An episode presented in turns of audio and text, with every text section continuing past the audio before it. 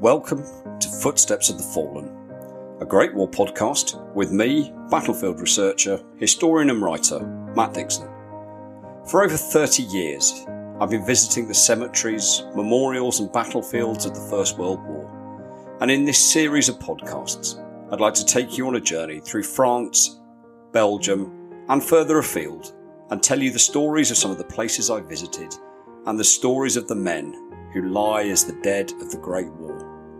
So pack up your kit bag, pour yourself a cuppa, and join me as we walk the well trodden paths on the battlefields, following in the footsteps of the fallen.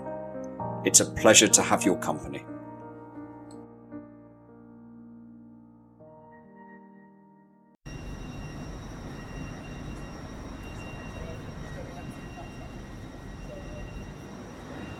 So, welcome to London, and uh, today's journey through some of the war memorials around London begins in the, in the slightly strange, perhaps, location of Platform One at Paddington Station in West London. And it's the site of what I think is one of the most remarkable war memorials anywhere, uh, possibly in the world. I think simply because of the, the quality of the sculpture of it. Uh, as I say, it stands on platform uh, one, so as you come into Paddington over on your right hand side, and it is the great Western Railway War Memorial. Uh, it was designed by uh, a man called Charles Sargeant uh, Jagger and um, another man called Thomas Tait, who was a, a Scottish architect. And um, what the memorial does is it commemorates two and a half thousand uh, employees of the Great Western Railway who were killed um, during World War One, and, and it's quite remarkable actually when you look at the history of what happened with the Great Western Railway. Um, almost a, a third of their workforce they employed about eighty thousand people at the uh, at the time of the First War actually left to go and uh, fight. And and what they'd done is they said that uh, anyone who uh, went to uh, fight in the war was guaranteed to have their job when they came back at the end um, of the war. And and it wasn't just um, sort of giving up. Um, sort of staff and, and, and, that sort of thing. The, the Great Western Railway also uh, gave her a lot of its uh, workshops and um, and things like that that were used for making uh, munitions, and, and, it was obviously a big part of the transport uh, network that took place on the home front, moving uh, soldiers uh, around the country and military equipment down to the sort of various army camps and the ports to be able to get them over the channel. And when the war ended, the company had decided that they were going to uh, put out, I suppose we would say almost a tender for um, architects to design a war uh, memorial. And uh, what happened? They eventually did approach uh, Jagger and who asked and asked him to design uh, a statue. And uh, I think it would be fair to say, as we'll have a look at it, it wasn't really an entirely smooth uh, process. The, the management of the Great Western Railway had a very sort of firm and fixed ideas as to what they wanted to uh, achieve, and um, they sort of uh, was there's a lot of toing and froing and uh, pushing for uh, designs. It got to the stage that Jagger actually threatened to resign, um, but thankfully it, they managed to sort of placate the situation, and the Great Western Memorial was finally produced. And the memorial itself is the bronze statue of a soldier, and he's dressed in very sort of heavy, uh, kind of winter clothing, and, and he's holding in his hands a, a letter, um, one presumes a letter from home, which he is uh, reading and um, it's uh, it stands on a, a, plinth that's made of uh, granite. It's a polished granite with a sort of white kind of stone uh, surround of it. And what the um, Great Western Railway did is they recorded uh, the names of uh, all of their dead on, on a roll of honour, and that is uh, actually buried um, underneath the plinth. And um, one of the uh, interesting things uh, about the memorial is that um, it was actually sort of reused. It was so sort of uh, atmospheric and, and, kind of iconic that um, in um, 1981 there was a sort of replica of it was uh, made to um, use as sort of the model for the um, memorial to commemorate the British Army uh, Postal Service. So, um, so, so it's, it sort of reached, extends kind of beyond um, Paddington Station and beyond the Great Western railway. And at the time of the Great War, the, the Great Western Railway was one of the, the, the biggest railway companies um, in the United Kingdom. It was based at Paddington Station, and uh, rather similar to as it does now, it covered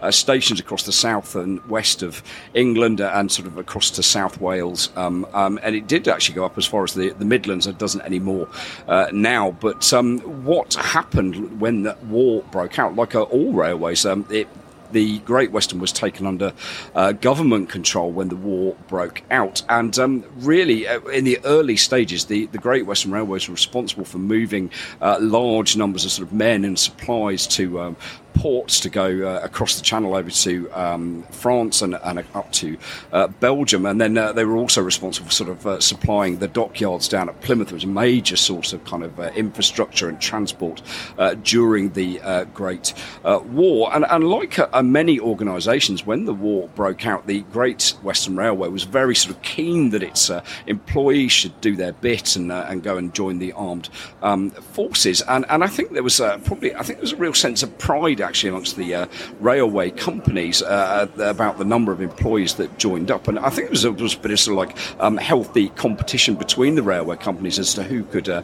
have the most number of employees uh, leave to fight. And what, uh, as I said, what Great Western did is they were very generous in their offer and they promised, uh, they guaranteed that they would keep jobs for everyone who went to to fight. And when they came back and when the war was over, they could go back into their old um, positions. And at the very beginning of the war in, in August 1914, over, I think it was over 4,000 Great Western Railway employees, mainly reservists at that time, had, uh, had been called up. And um, by the end of October, this had actually gone up to about eight and a half um, thousand. And um, it wasn't until December of 1914, the Great uh, Western pu- published its first uh, set of uh, casualty figures of men who were employees of the uh, company. 58 of them had been reported uh, killed and, and, 200 of them uh, wounded or taken prisoner. Of course, this was the Great Retreat from Mons at this time. And um, by uh, the middle of 1916, so just before the Battle of uh, the Somme, uh, the Great Western had supplied over 23,000 men into the uh, forces, and, and, the problem was was that um, there were actually so many men uh, volunteering to go and fight that the Great Western actually had to put some controls in place so that it was still actually able to keep the railways running because think there were so many people who had gone. They they needed people to obviously run and, and manage the railways and um, what uh, they decided to do was that all people who wanted to volunteer had to be uh, approved by uh, Great Western uh, management, and there were certain jobs that were classed as sort of reserved, and um, they were kind of the essential for the running of the railway, and um, these men. Uh, unfortunately, weren't uh, allowed, or unfortunately for them, weren't allowed to join um, up. And um, in total, I think it was about 24, 25,000 uh, men uh, joined up. And uh, by the end of the war, uh, about 1,900 of them had uh, been uh, killed. And, and once the sort of the final figure was tallied up for, for the purposes really of the war memorial, the final figure came to two. 1,524. So it's quite remarkable, actually, when you think about the, the sheer um, volume of, of casualties from one um, organisation. And when the war was over, what they decided to do was that they wanted to have a memorial uh, created. And of course, uh, you know, at the end of the war, the, there were war memorials were starting to kind of spring up um, all over um, Britain. And, and many companies, uh, Great Western weren't alone in this, decided that they wanted to um, put uh, memorials up to kind of honour their um, employees. And uh, as we've said, the, the person who was chosen to design the memorial was Charles Sargeant um, Jagger. Now, he was a sculptor from before the war. He'd actually served during uh, the First World War. Uh, he was a man, a decorated soldier. He was awarded a military uh, cross. He was wounded uh, several um, times. And it really, I think it was uh, Jagger's designs of war memorials that. Um, uh, really sort of uh, kind of made his, his mark in the world of art and um, and sculpture, and he was became sort of very famous for the uh, the lifelike figures of soldiers that he created for some of the um, memorial and. Um, what um, uh, happened was that he, he first of all created a memorial up in um, Hoylake, in uh, which I think is near Liverpool. I'm sure someone correct me uh, if I'm uh, wrong. And uh, the the sort of the figures that he created were so uh, sort of critically acclaimed and kind of highly uh, prized that he got uh, lots and lots of commissions came through to design um, other memorials and um, and that sort of thing. And um, what um, happened was that when he was commi- uh, when he was approached rather by the Great Western Railway, he was working on uh, the design for the Portsmouth uh, War Memorial and the um, Royal Artillery Memorial, which is I think probably his most sort of uh, famous um, work, and and all of uh, sort of Jagger's creations uh, feature this uh, the famous the the Tommy, uh, the, the soldier in in action, and um, he. Um, he was sort of quite interesting because what he did is he sort of moved away from uh, what one would associate with the kind of the classic kind of allegorical sort of spiritual figures that one uh, tended to see on uh, war memorials and and um, created uh, this um, uh, this much more realistic and a very human form in in sculpture. And when you look at some of Jagger's memorials it's it's quite remarkable what he uh, achieves and the sort of the lifelike nature of the of the the sculpture uh, that he's done. And uh, when he was creating the memorial at uh, Paddington, he say he worked with a man called Thomas uh, Smith Tait, and he was a Scottish uh, architect, and um, he. Um, sort of, uh, I think he probably sort of say developed a sort of reputation as a as a designer of um, war memorials after the war, and he worked uh, sort of very closely with Jagger. They were quite a bit of a dynamic sort of duo, and uh, they worked very very well together and very well um, with each other.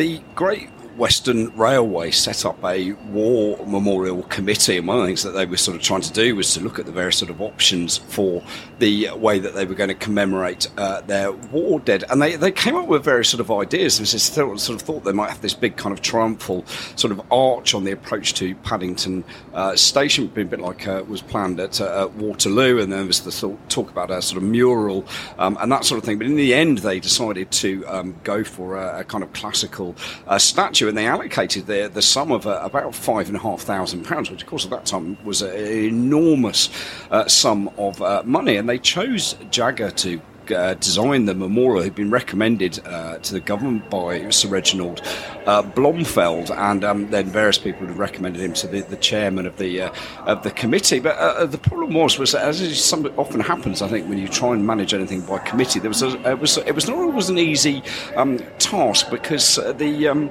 committee was sort of very keen to keep an eye on what Jagger was doing, and I think this sort of interfered with the kind of artistic process probably, and there was a very uh, sort of got a bit uh, fractious, and it got to the stage that uh, Jagger actually wrote a letter of um, resignation to the members of the committee um, when they kept trying to sort of push for a, a different type of memorial. And um, what happened, there was the, the, the, chief engineer of the, the Great Western Railway intervened, and when he understood the sort of design that Jagger was proposing, it eventually got put through the uh, committee and, and signed off. But the, the, the, Great Western Railway had actually been planning its uh, sort of commemorations for its war dead since about, uh, I think it was about December of 1915. Uh, and what they started to do was um, sort of publish uh, casualty statistics. And they, these were a sort of a, a paper uh, roll of honour that was held in a sort of, um, I think it was kind of like a, a, sort of wooden display case, which stood originally on platform one where we are at the moment. These were these sort of rolls of honour were copied and they were distributed to various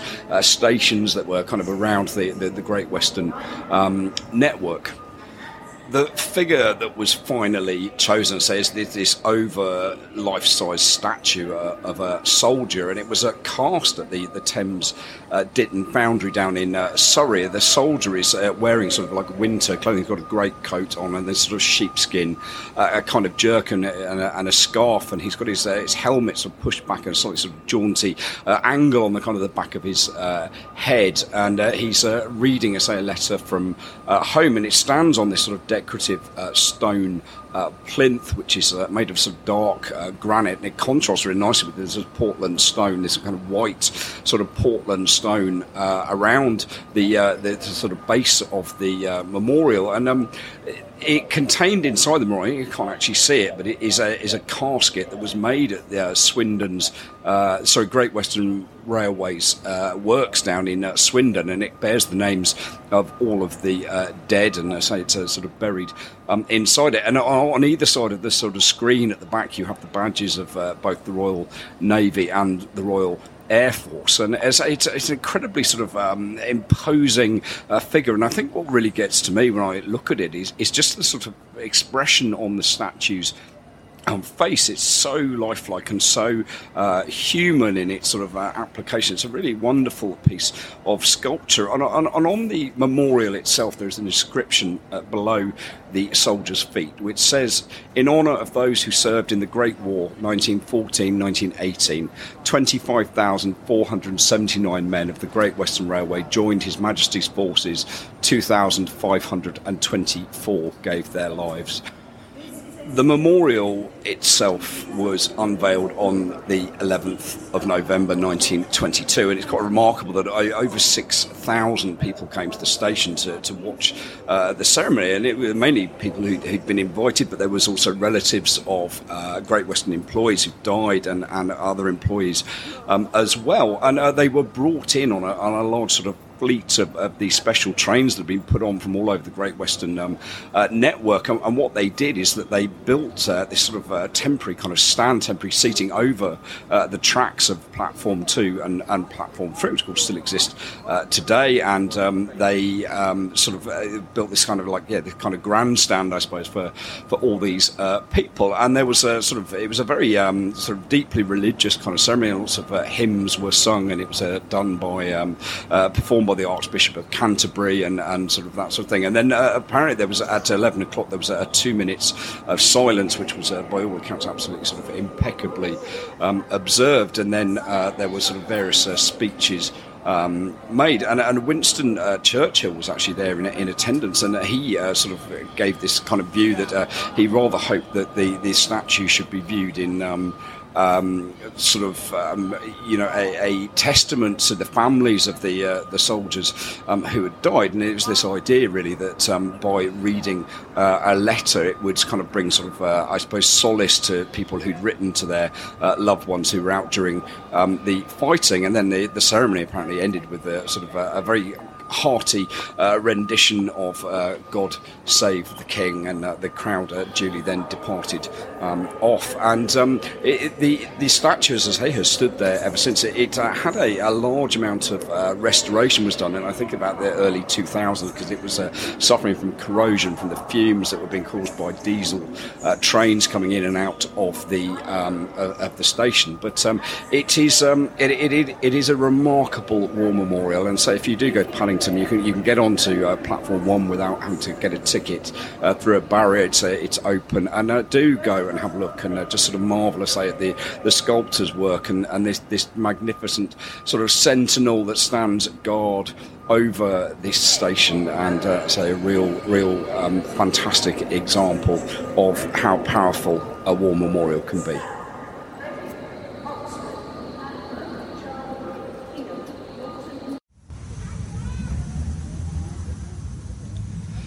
So I've jumped back on the tube now and come back over to uh, by Kensington Palace. And we're actually in Kensington Palace Gardens at the moment, and um, it's uh, it's a lovely place to uh, walk uh, around. Obviously, in the, the grounds of the palace itself, with uh, the lakes, and uh, there's lots and lots of memorials scattered around the park. But um, there are two that particularly caught my attention, and these are two small shelters that are situated uh, about uh, 100 metres apart. They're down by Kensington Palace Gardens, not far from the, the Princess Diana's uh, garden. And um, the reason that I was interested in them is because they are First World War related, and they owe their existence to a remarkable woman and a remarkable uh, fundraising campaign that was called the Silver Thimble Fund. Now, this um, really came as a ra- uh, around as a, as a result of uh, uh one uh, woman's uh, sort of love of sewing, and what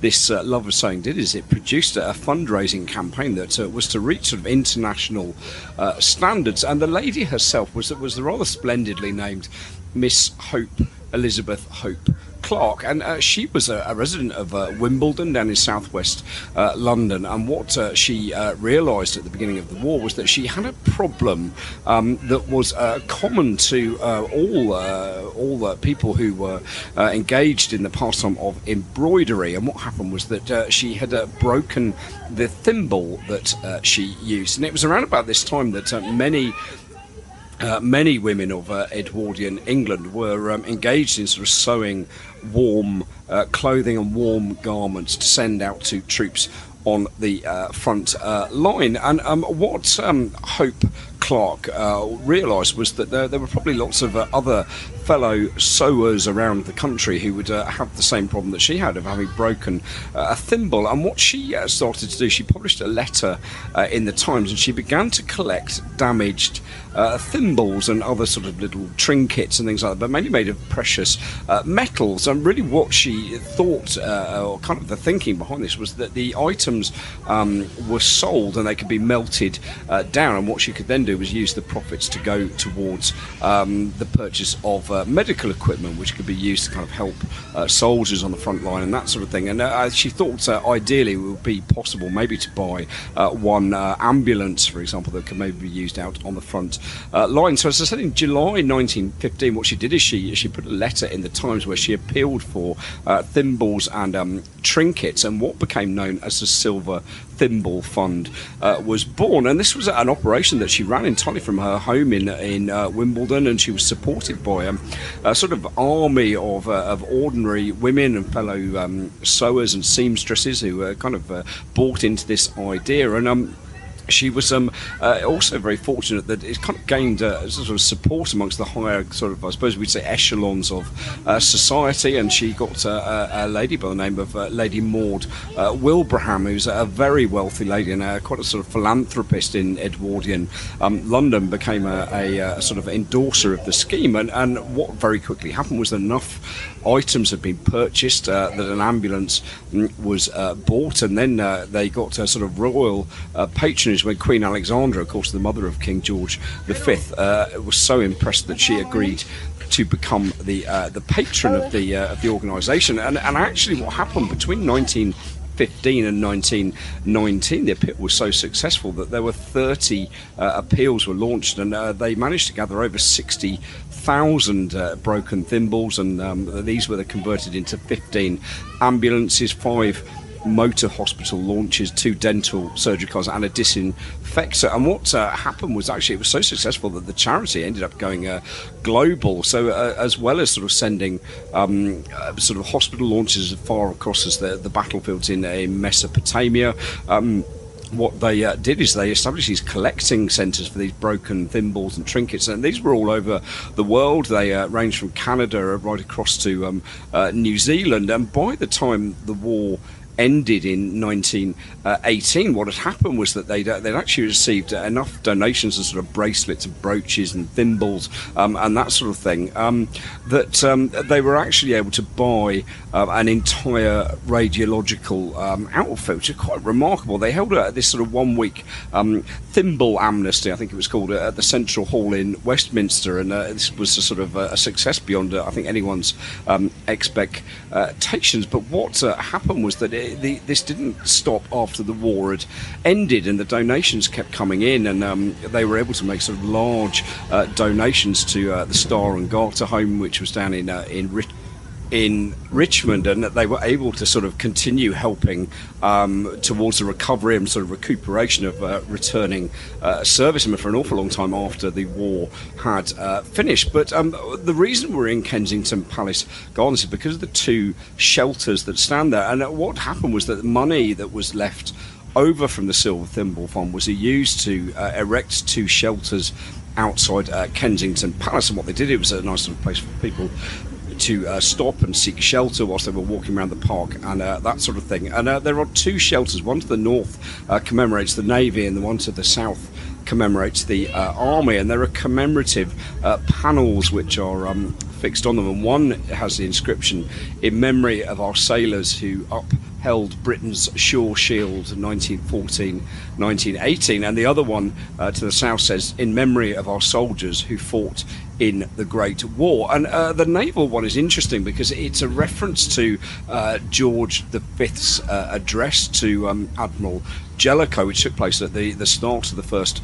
World War, um, and where he described um, the Navy as Britain's sure shield. And what he said was that uh, the officers and men of the Navy would once again prove the sure shield of Britain and of her empire in the hour of trial. Um, uh, say uh, they're very worth uh, seeing. Sadly, they uh, they have been uh, vandalised quite a lot over the last few years. People graffitiing and things like that, and uh, the the benches were removed. But they're actually listed memorials now and were refurbished in 2019. And it's, it's, if you're wandering around the park, um, do do seek them out and have a little look and just marvel at the the kind of I think the ingenuity really of this remarkable lady and her passion for sewing that led to the creation of these two war memorials.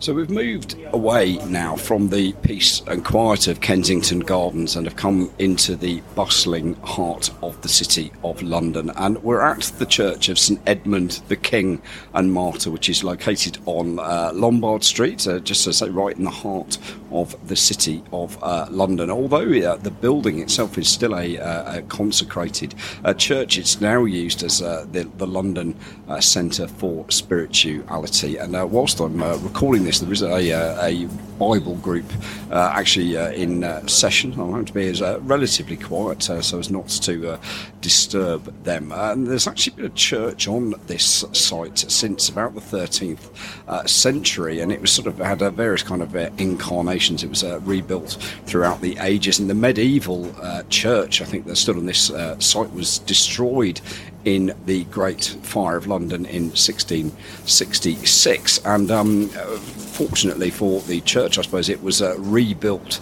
um, in, I think it was about 1670, according to a design by the great Sir Christopher Wren. It's, it's, a, it's a, very impressive uh, building from uh, outside. It's very narrow with sort of grey frontage with this sort of white uh, tower on it. And uh, the as a sort of homage, I suppose you'd say, to the, the Great uh, Fire of London, there are on the corner of uh, each uh, of uh, point of the tower these flaming urns, which are sort of, I think, probably supposed to represent the uh, the the the Great Fire of London. And it's a um, it's an interesting Church It's got a, an interesting uh, history uh, to it, and there's a sort of uh, two connections really with the uh, First World uh, War. And um, after the uh, war, one of the men who was the sort of in, the, the priest in charge of the parish was one of my great heroes of the First World War, a man by the name of Geoffrey Studdert Kennedy. Of course, he was known as Woodbine uh, Willie. And if you uh, are interested to find out more about this remarkable man, then please uh, go back through the uh, the historical podcast uh, archives, and you'll find that I did a podcast on uh, Woodbine Willie. I think a couple of seasons ago now. But um, he was Woodbine Willie was working here, as I say, after the war, and he was working for what was called the Industrial Christian uh, Fellowship, and this was an organisation that he went on sort of speaking tours uh, around the uh, United uh, Kingdom, and it was uh, during one of these tours that he was taken ill, and he died when he was up in Liverpool in 1929. But it's not really for Woodbine Willie that we've come to the church today because the, the church itself contains a remarkable memorial to uh, an incident that happened on the 7th of July 1917. And it was on that day that the second daylight air raid of the First World War was undertaken by a, a squadron of Gotha bombers, and uh, they came over and um, uh, they were part of what was called the uh, England Squadron of the German Air Force. And what this uh, was was a, um, a, a, part of the Imperial German Army uh, Air Service, and it was formed in uh, late 1916. And their, their, sole sort of task was to bomb the United Kingdom, kind of strategic bombing of the United Kingdom, but more specifically London.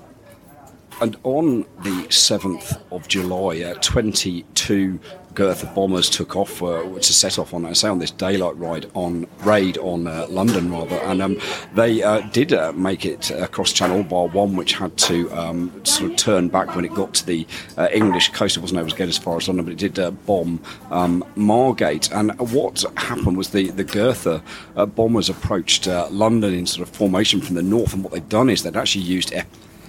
Epping Forest as a landmark. And uh, what they uh, took to doing, sort of a quite interesting development in kind of aerial tactics, was they kept breaking up into sort of smaller uh, groups, and they did this to try and avoid the sort of the quite heavy, I think, anti-aircraft uh, fire that uh, was coming up before they would uh, reform again. And what they did is a few bombs were dropped on um, the the northern suburbs, but the main focus was very much the city of London, where we're standing um, at the moment. And one bomb actually landed on the, the, the central telegraph office just up near St Paul's uh, Cathedral, and then others landed near, um, I think it was uh, London Bridge uh, Station. And once they'd um, done their bombing raid, they, they flew off towards the coast and they uh, went uh, over the coast of uh, Eth. Essex, and it was during uh, this uh, sort of retreat back to uh, uh over the sea that one of the uh, the Gothas was shot uh, down by I think it was an, an Armstrong Whitworth um, plane. I'm not entirely sure, but I'm pretty sure I remember that's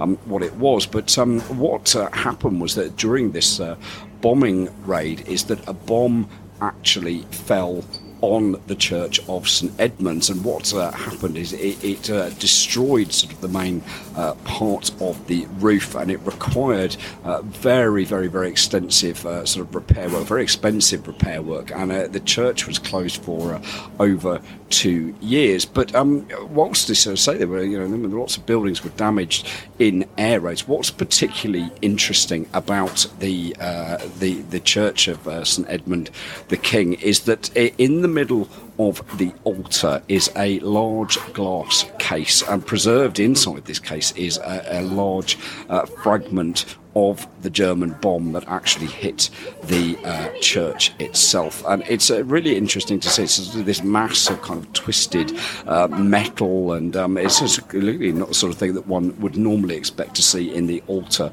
of a uh, church. And I think there's a sort of um, sort of strange paradox, really, isn't there, of, uh, of having this weapon and this item that caused so much destruction during a war to uh, be part of the altar of a, of a, of a Christian uh, church. There's a sort of like this is a kind of symmetry in the in the sort of thinking uh, about it. But it's it's really interesting to sort of see this, and um, I say the, the, the, the, church itself is worth it. It's very interesting to come and look at. Say it's a typical uh, example of, of beautiful Christopher Wren um, architecture, but it's uh, one of those sort of like little hidden bits of World War One history that one finds around London, just a bit off the beaten track. It's not normally the sort of place that someone would come um, and visit, but uh, say if you do happen to find yourself in this part part of the City of London, um, do uh, pop in. They're uh, very friendly and here, very welcoming.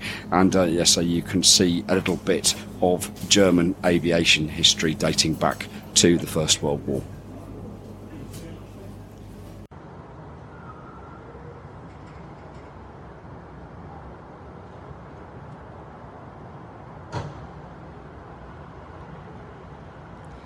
So, the next stage of our journey through these extraordinary war memorials takes us to just around the corner from St Paul's Cathedral. And it's a remarkable memorial that sits in a place called Postman's uh, Park. And, and this is one of these sort of quirky little uh, green spaces that one finds scattered around um, London's. And in the, uh, in the park itself is this remarkable uh, structure on the walls of which are a series of uh, ceramic ceramic tiles, and um, what these uh, tiles do is they commemorate uh, acts from uh, long ago of, of, extraordinary, I suppose it's a sort of self-sacrifice uh, by ordinary men women and uh, children. And the memorial itself is called the Memorial to Heroic Self Sacrifice. And uh, it, um, it owes its creation to a man by the name of George Frederick uh, Watts. And uh, there's a statue to him actually in the middle of the uh, memorial. It's a small sort of statuette. He's a, he's a bearded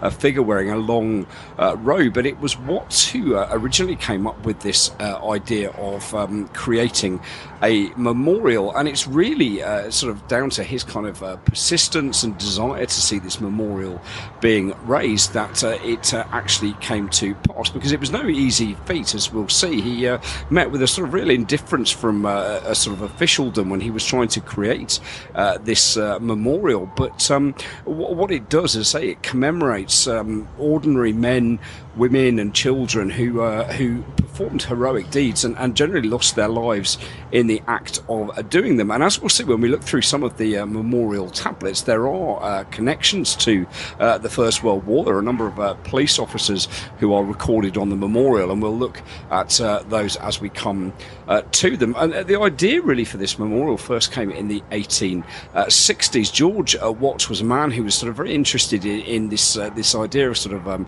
spiritual spiritualism and uh, and the afterlife, uh, as as were many uh, people during this sort of Victorian um, age. And he was uh, sort of obsessed with this idea of this this concept of what we would call uh, memento mori, which is obviously remember uh, that you must die. And he was a sort of great pains to point out this wasn't actually a, a morbid thing. Really, what it was was a, a, reminder that one must live each day to the fullest because you never know sort of what's going to um, happen. And um, what uh, allegedly happened was that whilst he was away on holiday in the the mid 1860s, uh, I think it was about 1866, he was reading uh, the novel Felix Holt, which of course was written by George um, Eliot, and and there was a, um, a, a passage in it which kind of inspired him, and the passage reads as follows.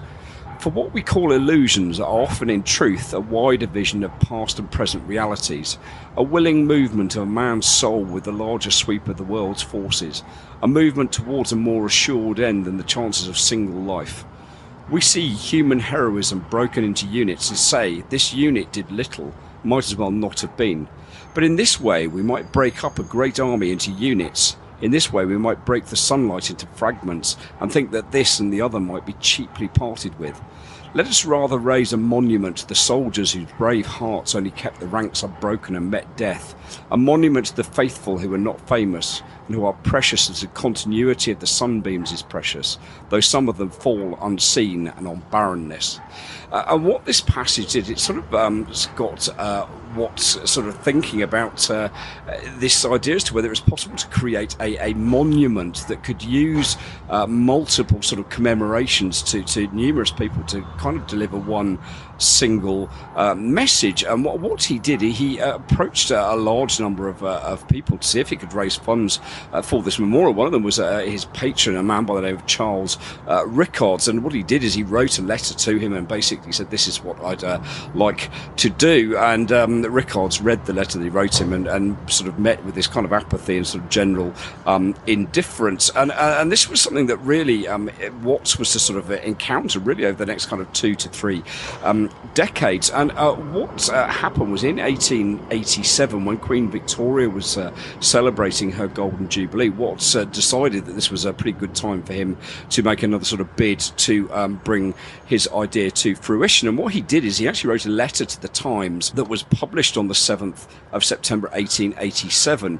And uh, he explained um, that uh, he what he wanted to do, and he explained that he wanted to create this memorial. And the example he used was um, the case of, of a young lady called Alice Ayres. Now, she was uh, a servant uh, who um, whose story, I suppose, really kind of grabbed uh, public imagination in 1885 because what she'd done is there, there'd been a fire at her house in uh, Union Street, and uh, what she'd uh, done is she'd rescued her three nieces from the fire, and in so doing, she'd actually lost her own life. And um, it was sort of felt that this was the kind of example of the sort of heroism that Watts wanted to fulfill and put into the memorial And um, his idea sort of going a bit of fruition, and he was given some uh, airtime, I suppose you would say, by various newspapers, one of which was the Pall Mall Gazette. And they sent a, uh, a reporter to kind of uh, interview him and, um, and explain um, what he wanted to do. And it sort of gained quite a lot of sort of uh, publicity. But um, in fact, for what it was to take uh, almost another 10 years before the memorial really kind, kind of came to fruition. And what had happened was that Watts had built up a very good relationship with the vicar of what was then uh, St Botolph's church, and uh, the vicar's name was Henry uh, Gamble. And quite interesting, is actually a connection with Gamble and um, the uh, the sort of the military because his grandfather was a man by the name of John Proctor Gamble, who was actually the first chaplain general of the army chaplains course. There's sort of uh, you know this this kind of connection with um, military history. And what happened was that um, there was uh, some extensions and building works was done at the church, and um, Watts was offered uh, a section uh, of this sort of new extension of land with as to what was become known as Postman's uh, Park, and um, he decided that he was going to use uh, this area of the uh, the land to create his mo- memorial. He was interviewed by various newspapers where he explained kind of what he was trying to um, do. And um, what he uh, basically said was that um, there were kind of heroic deeds that were sort of coming to the public eye and implying the sort of this sacrifice that people give down their lives to save um, others. And he said it's a sort of great reflection on English character, and I think it's a, a really a, an opportunity to kind of establish a permanent uh, memorial um, to them. And what he said was that it was very important that um, it didn't include uh, those who died on, on the battlefield or on ships because they uh, already had a sort of honour to them, and he wanted honour to be done to, in his words, those who were equally brave, who neither expect uh, recognition nor uh, get it. And um, he managed to successfully start building the memorial, and it was completed in early 1900. Uh, and by the first of July 1900, there were four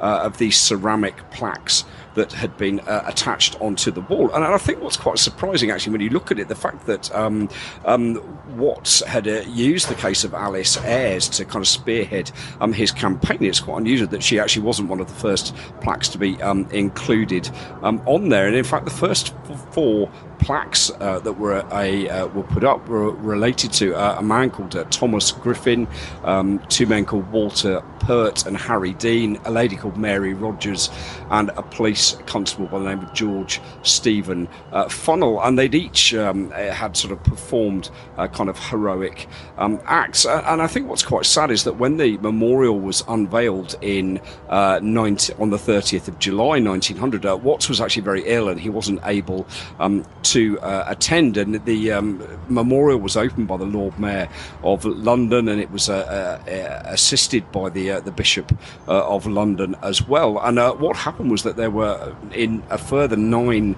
tablets were put onto the wall in 1902, and um, he Watts actually funded the memorials himself, and it was him who was responsible for choosing who went um, onto it. But in 1903, a committee was actually formed by the parish council of St Botolph's uh, church, and really what they uh, decided to do was that they were going to decide who was going to be included um, on the uh, memorials. And he. Um, Watts uh, sadly um, uh, died in 1904, but what he really did was um, he kind of set the uh, criteria for it, and really the inclusion was that a candidate um, had to be from London, and that the act of uh, self-sacrifice must have taken place during the reign of uh, Queen uh, Victoria. And um, what uh, happened over the years, more and more plaques were uh, added. Um, uh, Eleven of them were, were manufactured by the famous ceramic maker, man by the name of William de Morgan. And um, then another row of 24 plaques were added in 1908. And then there was one tablet that was added in 1919, followed by three more in, in the 1930s. And in fact, then it was over 70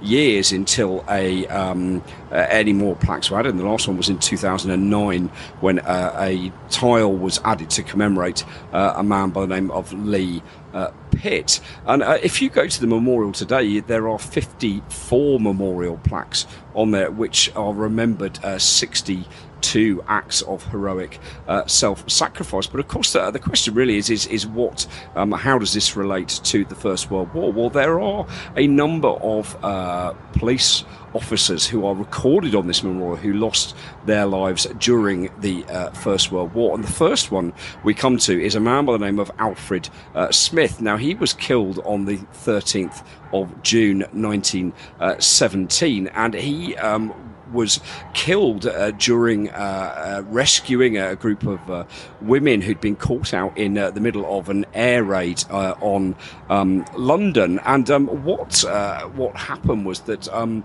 about mid morning on the 13th of June, uh, PC Smith was was actually on duty close to a, a factory in uh, Central Street, which is in Hoxton, a very hip and trendy part of East um, London. And what happened was that 14 Gotha bombers came over and they started uh, dropping their bombs onto the streets uh, below. Uh, and what it did is it had this sort of strange effect that there was a mixture of sort of panic and I suppose we'd almost say kind of curiosity of the uh, bystanders. And uh, what um, happened was that uh, a group of women came out of a, a, factory to sort of see what was what was going on. And um, PC Smith, recognising the, the danger, ran over to them and, and sort of uh, forced them back into uh, the building to tell them that they really shouldn't be standing outside and shouldn't be watching uh, what was going on. But um, what happened was that a, a bomb dropped uh, very, very close to him, and um, he was actually killed uh, by uh, shock. There was no sort of visible injuries on him, but he died from uh, his uh, the, sort of this the concussion and the, and the shock of the bomb uh, going off next to him. And um, he sort of duly sacrificed his own life so that these young ladies' lives could be saved. And I think absolutely a credible inclusion on the memorial itself. Another plaque on the memorial, which has a First World War connection, relates to a man called P.C. Edward Greenough, and his plaque says Metropolitan Police. Many lives were saved by his devotion to duty at the terrible explosion at Silvertown, 19th of January 1917. And uh, what uh, happened? The Silvertown explosion was was a terrible explosion that happened at a munitions uh, factory in um, London. And what uh, happened? He was on patrol on the night of the 19th of uh, January when he noticed that there was a, a fire at uh, what was called the Brunner Uh, chemical factory. And this was off the North uh, Woolwich Road. And the factory had actually been closed in 2012, but in 1915 it had been reopened uh, solely to uh, purify TNT, the uh, the explosive. This was all being used for the the war um, effort. And um, what happened was that a um, a fire broke out and began to spread sort of very very very quickly indeed. And there was a PC um, Greenough headed towards it and helped sort of evacuate evacuate uh, as many people as he possibly could. And then um, what happened was actually reported in the newspaper, and uh, it says as follows. Suddenly, the explosion came. A hiss and a low rumble and a mighty roar split the heavens and set the earth rocking. A blazing volcano opened up, and the sky assumed a fiery red glow for miles around, and a tornado of flames swept through the air in all directions to a great height, bearing with it, as if feathers, huge girders and large fragments of iron and steel weighing anything five, six, seven, or ten tons, and even a boiler that weighed several tons in weight. A miscellaneous hail descended on a far flung area already devastated by the concussion. Roofs were stripped off like cardboard, cottages collapsed like packs of cards, walls gave way or bulged, ceilings fell, window shatters, and house fronts were torn out. Over a radius of half to three quarters of a mile, the full force of the explosion was experienced. Nothing could resist it. In a moment, buildings were levelled and a number of residents crushed and buried beneath the wreckage it was in the immediate aftermath of the uh, explosion that uh, PC Greenough was hit on the head by a piece of flying uh, debris, and uh, he uh, sort of strength of his uh, character, he managed to survive for almost a week before he died. And as I said, his his um, memory of his sacrifice is commemorated on this memorial. It's just, it's just a remarkable little place of solitude and, and peace in the hustle and bustle of the city. And I say, if you're if you're near St Paul's, do uh, make uh, a little trip just to have a look and uh, think of some of the sacrifices of the men and women who are recorded on this fantastic memorial.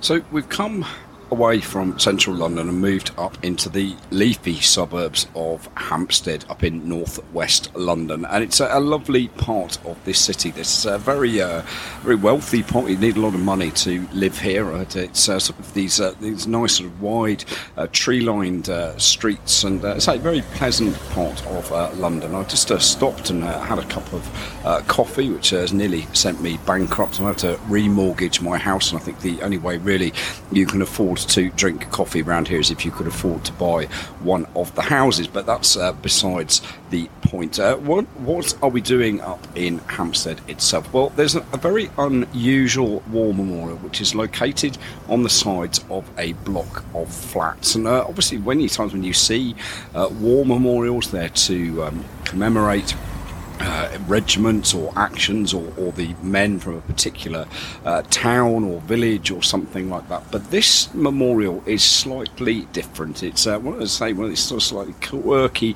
uh, memorials that one finds uh, sometimes as uh, as one goes around looking at the First World War. But it's it's another it's interesting more as well because it's um, actually it's sort of quite referential to social history as well as military history the flats that stand on uh, New Court uh, flats uh, date back to Victorian times, and so there's a, real sort of interesting social connection with them because they are one of the oldest examples of uh, what were called uh, artisans' uh, dwellings. They were built by a, a local philanthropist in, in the 1850s, and they are so one of the oldest examples of flats that were built for what were called the deserving poor, and uh, it's a sort of slightly uh, unusual kind of thing to say this about what deserving poor. It came from the, the founding of the Poor Law, um, which uh, uh was uh, enacted in, I think, the 1850s, early 1850s. And what uh, deserving poor were those who were destitute,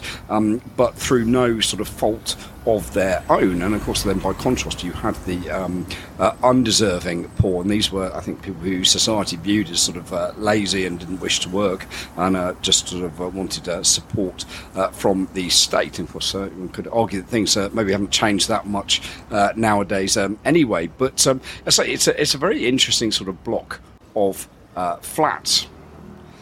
And on the side of the uh, flats is a uh, black metal plaque surrounded by sort of white, uh, I think it's probably concrete, something like that. And what it says on it is In honour of the men who went from these buildings to serve their king and country in the Great War 1914 1918, of whom 10 died for the good cause. And it's very uh, unusual. I have never seen a memorial uh, like this before because obviously it, what it does is it, it's talking about um, all the men who went to war, not just those who um, uh, died. And uh, one can see as you look through the, the names on the memorial, I think there are 50 names in sort of two uh, columns, and those uh, who died are, are, marked with a little cross next to their um, their names. And um, I think what um, sort of from from the research I've done on this. The, the, the, philanthropist who financed the building of it was a man by the name of uh, Hugh uh, Jackson. Now, he was a, a London uh, solicitor, and his son was a man by the name of uh, Thomas Jackson, who went on to become Sir Thomas Jackson. Um, was a very, very uh, distinguished um, uh, architect, and uh, say we think that um, I, I, don't know whether he he was too young to have sort of been the architect for these flats, but the Jackson family were a very, very wealthy family, and sort of they managed uh, pretty much the whole of uh, of Hampstead uh, at one stage um, or uh, another, and um, they say it's very sort of uh, very wealthy. Um, but it's it's a, it's very very interesting to see this uh, this memorial and um, and say to have it to um, those men who served and, and, who actually lived here rather. Sorry, not to just serve, but um, say to list everybody, and it's it's rather unusual. And the buildings themselves are actually now listed buildings with the English uh, heritage. And um, there's um, uh, the the buildings themselves, as well as the First World, they have a, a sort of um, a, uh, a, kind of interesting connection with kind of rock and roll and rock music because uh, one of the flats here in uh, the 1970s was the uh, home address of Sid Vicious and uh, Johnny Rotten. And allegedly, what uh, has happened if you go into the communal entrance, you'll find uh, that um, Sid Vicious allegedly had uh, carved his initials into the bricks um, in um, one of the the bricks in the in the main entrance. It's had other people um, living here as well, so famous people. There was Boy George from Culture Club, um, Steve Took from the band T Rex. So it's a really interesting bit of London, but it's a, it's a beautifully tranquil, very calm place, and it's lovely to see that this uh, this memorial is still uh, in pride of place on the side of the uh, of the, the building. And I do wonder whenever I see things like this, is what the men who lived there at the time of the Great War would make of the way this part of London now looks.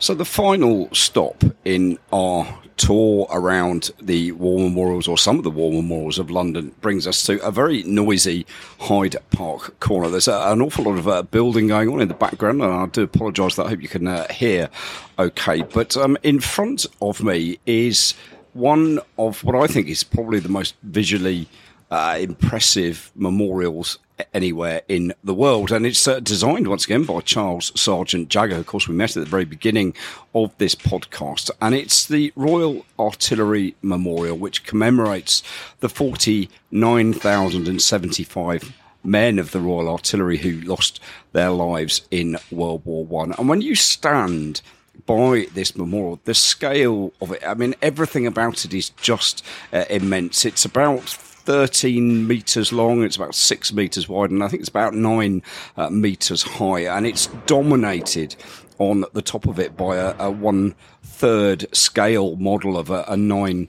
0.2 inch howitzer. It, it's absolutely uh, remarkable. And um, the thing I think as well that, that particularly strikes me about the memorial is, is it bears four of Jagger's uh, figures that are so sort of representative, I think, really, of the kind of the work that he did. And one of the uh, figures on the south uh, side of the memorial, it represents a, a, an officer who's uh, holding his uh, great coat. And as we head round to the, the west of the memorial, there's a, a driver uh, wearing a, a, cape with his sort of arms outstretched. It's almost like a sort of angel in in the, the, the, the sort of stylization um, of it. Uh, on on the west side is uh, sorry on the east side rather is a, is a shell uh, carrier, and then I think possibly most sort of controversially on the south side is a dead soldier lying covered by his coat with his uh, he got his, uh, his helmet on his uh, on his chest, and um, uh, the memorial itself has it engraved on the sides of it. There are reliefs on, on each side. There's two on each side, and of the two, one is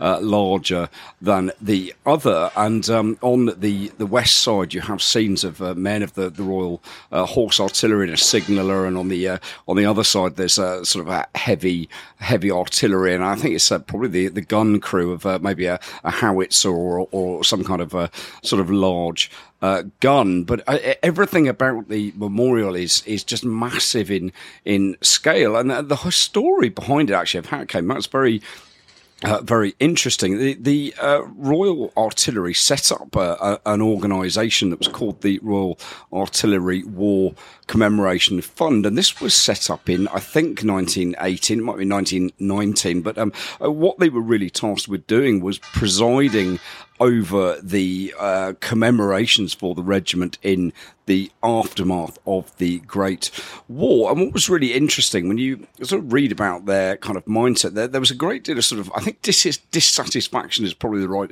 way to describe it, with some of the um, memorials that had been uh, developed to commemorate uh, sort of uh, other wars like the Boer War and, and things like that. And um, one of the things that they, they were particularly critical about was that the Royal Artillery had a, a, a memorial to uh, its service in the Boer which was designed by a man called Sir Aston uh, Webb, and the um, the committee were sort of very, very uh, highly uh, critical of this memorial. So what happened was that when they decided that they were going to create a, a, a specific First World War uh, memorial, they had some sort of uh, very kind of fixed ideas uh, about what they wanted the memorial to look like. And there was uh, one of the sort of the main uh, requirements that they had was that the memorial should feature a uh, a piece of artillery. It should have a, a gun of some description, or which should form a sort of major part of the memorial. And this was something very, very sort of controversial because this kind of thing really wasn't sort of done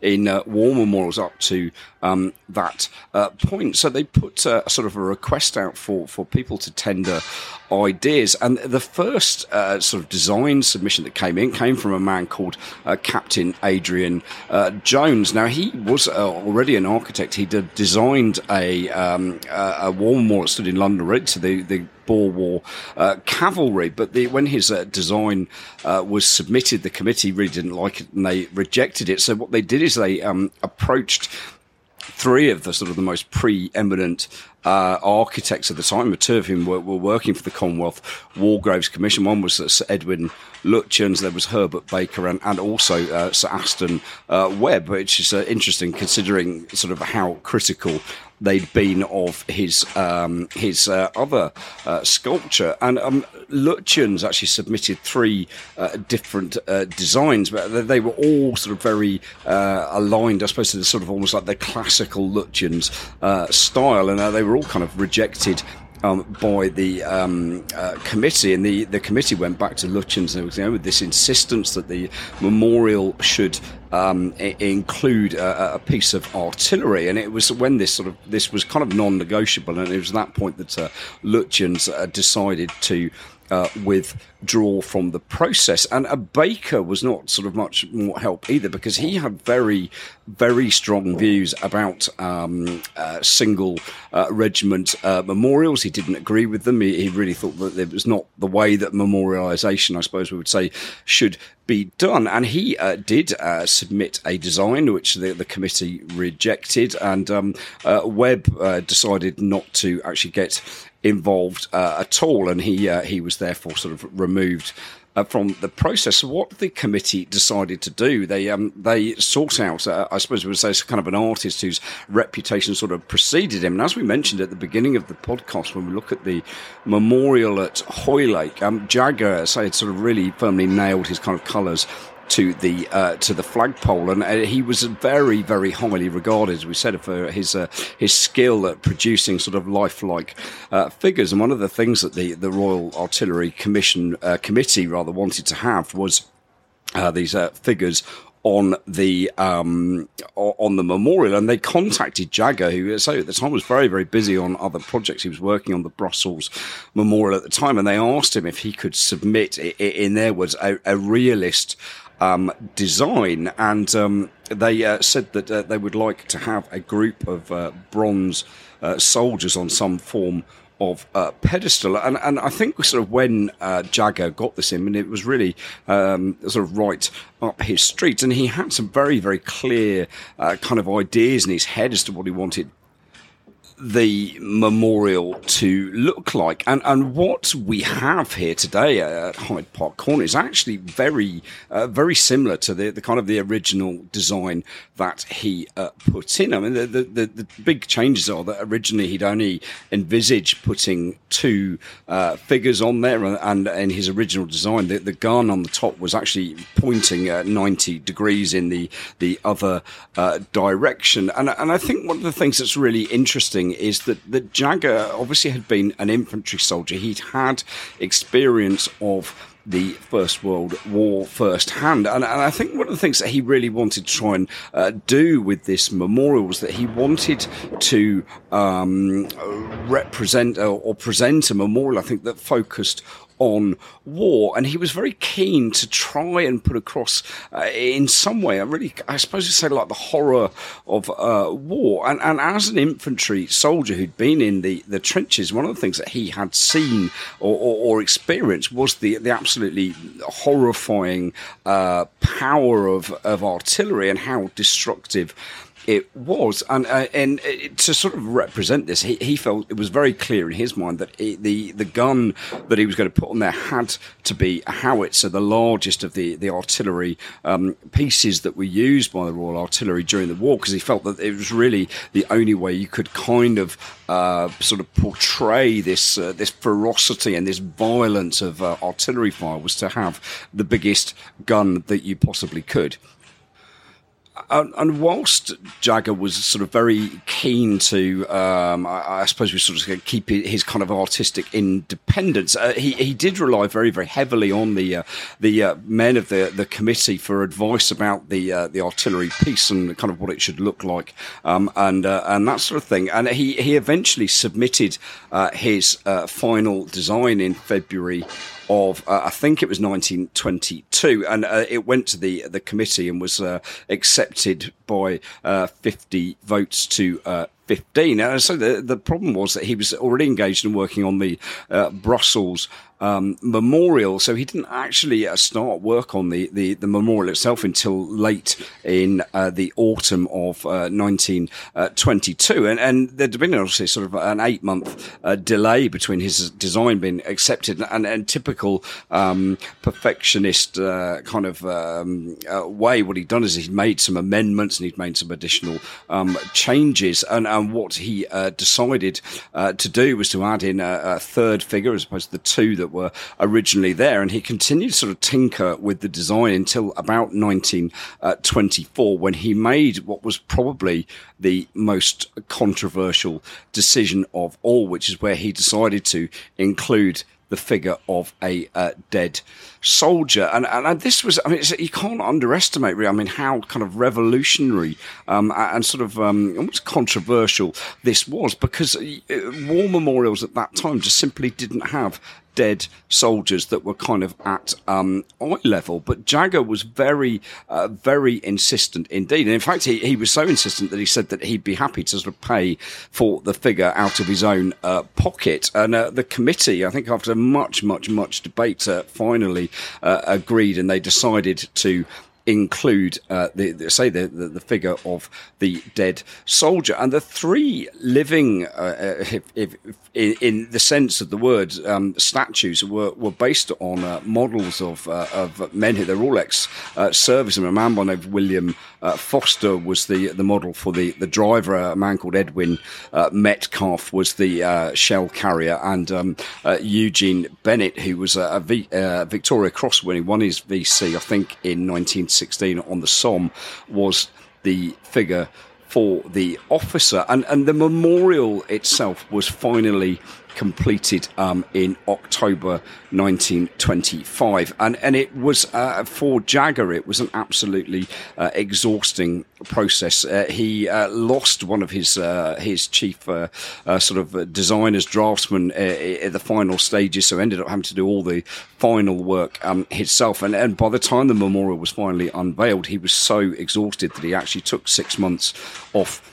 work to recover. Um, but when the memorial was unveiled, it, it met a, a, very sort of mixed um, reception, particularly in the press. Uh, some areas of the press were, were kind of vitriolic, I suppose, almost in their criticism um, of it. It was just too um, too realistic. It was too big. It was uh, it was too uh, sort of ugly. And, and I think the two things really that kind of provoked uh, the biggest amount of debate was the inclusion of the gun and and above all probably the, the, the representation of the uh, the dead uh, soldier. And as I this was something that was completely shocking to to a public that generally just weren't used used to seeing uh, dead uh, soldiers on such uh, memorials. And when you look through some of the, the comments that were made, um, a man by the name of Lord uh, Curzon, a very senior figure in the government, uh, was particularly uh, rude about the howitzer, and he described it as a, a toad squatting, which is about to spit fire from its mouth. Nothing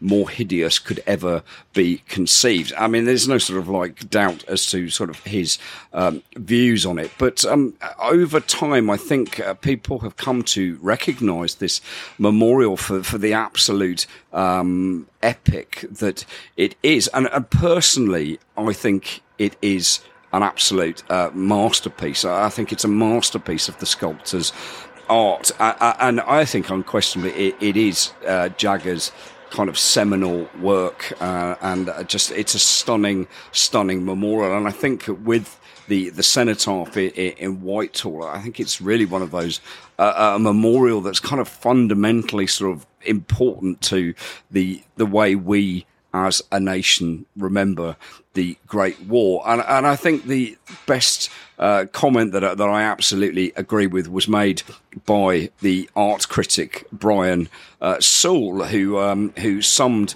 up the memorial simply by saying, It is without doubt the finest sculpture of the 20th century.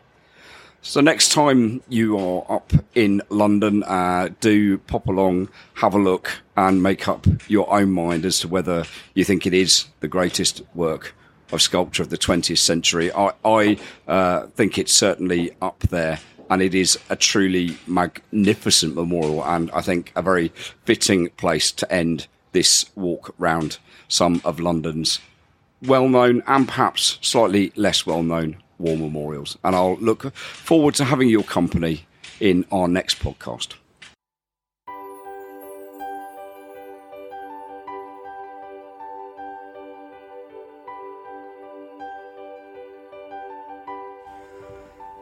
I hope you've enjoyed this latest episode of Footsteps of the Fallen with me, battlefield researcher, historian, and writer Matt Dixon. And if you'd like to keep updated with what we are up to and what's happening, please don't forget to follow us on Twitter, where you can find us at uh, footsteps underscore pod, or you can have a look on our Instagram feed, which is Footsteps of the Fallen blog, you'll find on Instagram. Uh, we've also got obviously our website, which you can find uh, everything to do with the podcast and pictures and uh, a blog and things like that.